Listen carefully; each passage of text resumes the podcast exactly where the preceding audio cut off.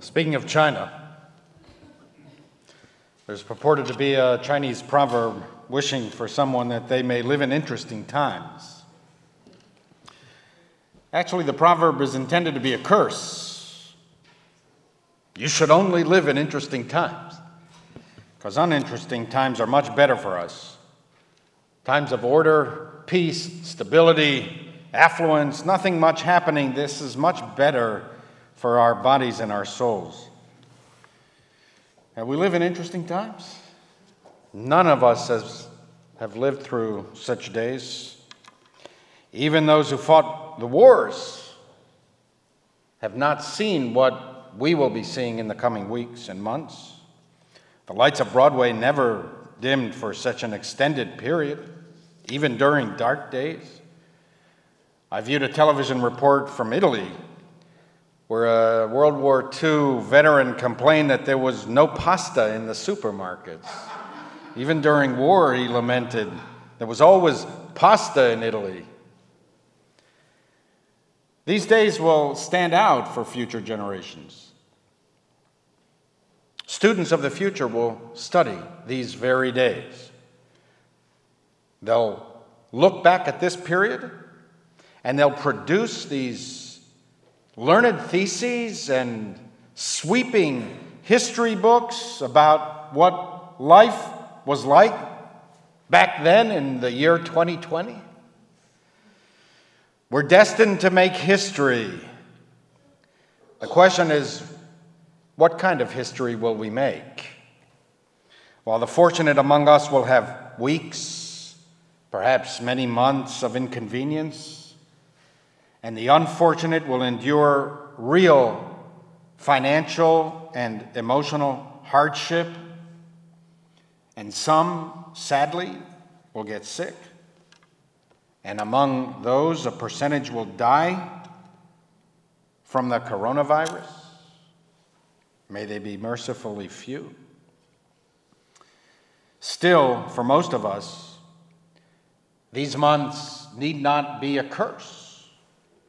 We are measured in life not by how we act in moments of ease, but how we act in times of adversity and struggle.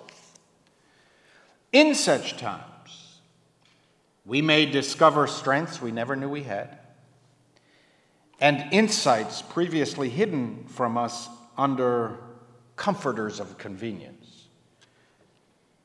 Shabbat Shalom to all of you who are here with us, and to the many hundreds we think who are streaming us from all over the world. We welcome you. Should come to us every week. Among the new phrases that have come into common usage in the past weeks community spread, flatten the curve, abundance of caution, I want to focus on the phrase that's on your chair social distancing. We are taking very seriously the urgent appeals for social distancing, staying as far away from others as can be reasonably expected. The only reason we have not shuttered our sanctuary on Shabbat, as some other synagogues have done, is because the size of this sanctuary allows us to stay the recommended distance from one another without approaching the recommended limit of people in a room. But we're not going to shake hands or embrace or kiss. And if respected authorities tell us that even this is more than what we should be doing, we will follow their instructions. I must confess that social distancing is contrary to every instinct that I have, both as a father, a husband, and a friend, and professionally as a rabbi. Rabbis do their jobs by physical nearness, not social distancing.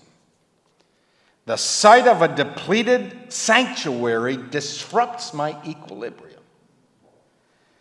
My first Shabbat at Stephen Wise, August 27, 2004, was during a severe downturn in the synagogue's fortunes. I looked out at this 900 seat sanctuary from this bema and counted 15 worshipers, two of whom were my wife and daughter. And I swore to myself that this will never happen again. The surest sign of an empty Jewish spirit is a depleted sanctuary.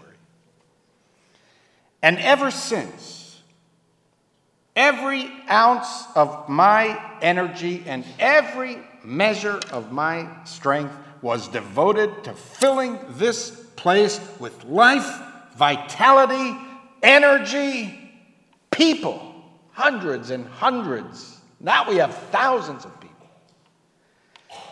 For 15 years, we have focused on closeness, not distancing.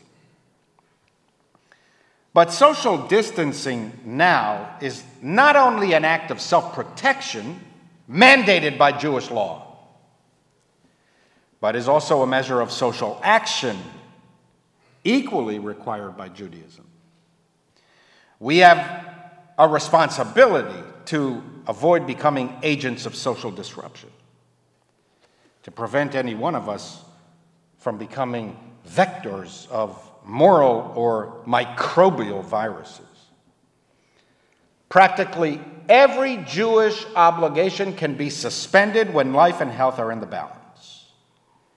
Saving life takes precedence over the laws of Shabbat. And so during these times, I urge you to focus on the things that really matter to us life, family, friends, community, meaning, purpose. We will support the healthcare workers to do their job, but each of us can be soul care workers. Take care of each other, check in, check in virtually if necessary on those who are especially vulnerable. Eventually, the medical establishment will find the cure to the virus. Would that in the interim, we could find the cure to what really ails humanity the disease of distancing other people's pains and troubles.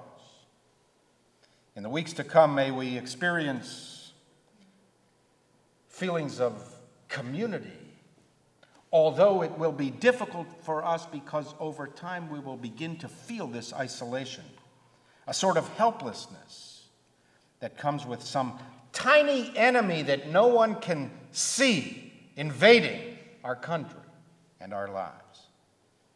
It will remind us of how little control we actually have. Last month was the best of economic times in America. Next month could be the worst.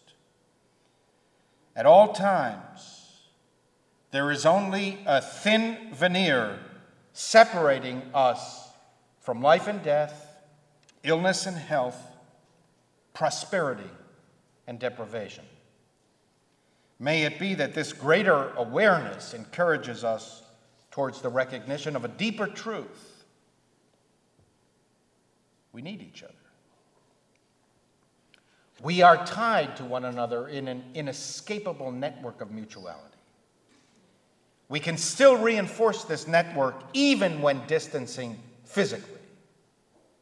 Because fundamentally, this network rests on the basic human qualities that we may pay little attention to when our lives are standard, natural, not much happening. Compassion, generosity, integrity, reliability. Remember, the truest way to defeat the plague is through common decency. The methods of Jewish communal expressions will change for a while. I'm not too worried that we will not be unable to recapture that vital element of our people's communal joy and nearness one to the other. When it is safe again, we will recapture that spirit as if we have taken the next breath. We have had thousands of years of practicing together as a community, filled with disruptions more serious than this, that have only served to reinforce and strengthen our communal solidarity. And remember, these days too shall pass. While you are distanced from the synagogue, I hope you get nearer to the essence of Judaism. Observe Shabbat in ways that you may not have before. Ask us, and we will be delighted to teach you about or refresh your memory of the rituals of welcoming Shabbat at home. Perhaps your passion for Judaism might even be enhanced during this period. That you come to appreciate better the soul saving salvation of Jewish spirituality. That we will seal in our consciousness the preciousness and the precariousness of life, the importance of children, parents, relatives, friends, and community. May it be that your distance from community centers centers you in God. Pray for strength. Pray for courage. Pray for understanding. In this week's Torah portion, Ki Tisa, we read of the apostasy of the golden calf. Moses had gone up the mountain to receive the law and late to return. The tradition tells us that he was late by only six hours after 40 days. The people felt bereft, isolated, fearful, and alone. And they prevailed upon Moses' brother, Aaron, to build the false god. According to Jewish tradition, when Moses climbed down the mountain with the two stone tablets upon which God had carved the Ten Commandments, he had no trouble carrying the heavy slabs down the steep mountain path. They seemed light to him because they were inscribed by God and were precious to Moses. But when Moses saw the people dancing around the golden calf, the words disappeared from the stones and flew back to God. And at that moment, those stones were just stones.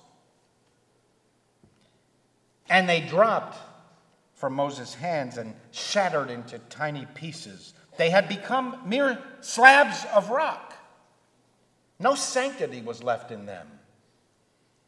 And thus they, become, they became too heavy for Moses to bear.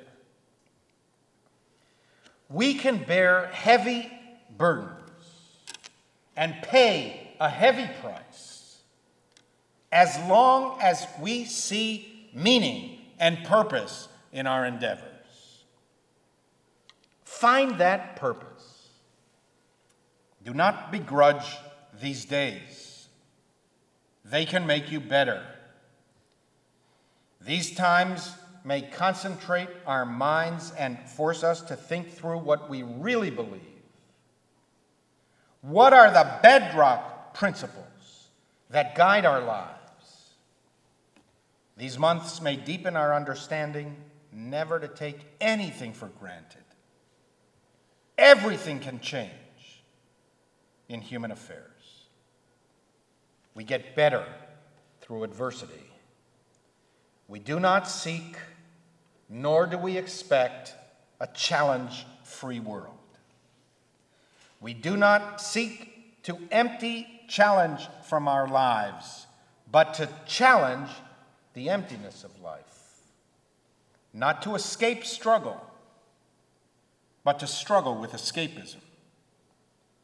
Amidst the challenges of the months ahead, lay opportunities for sacrifice and service and ennobling struggle.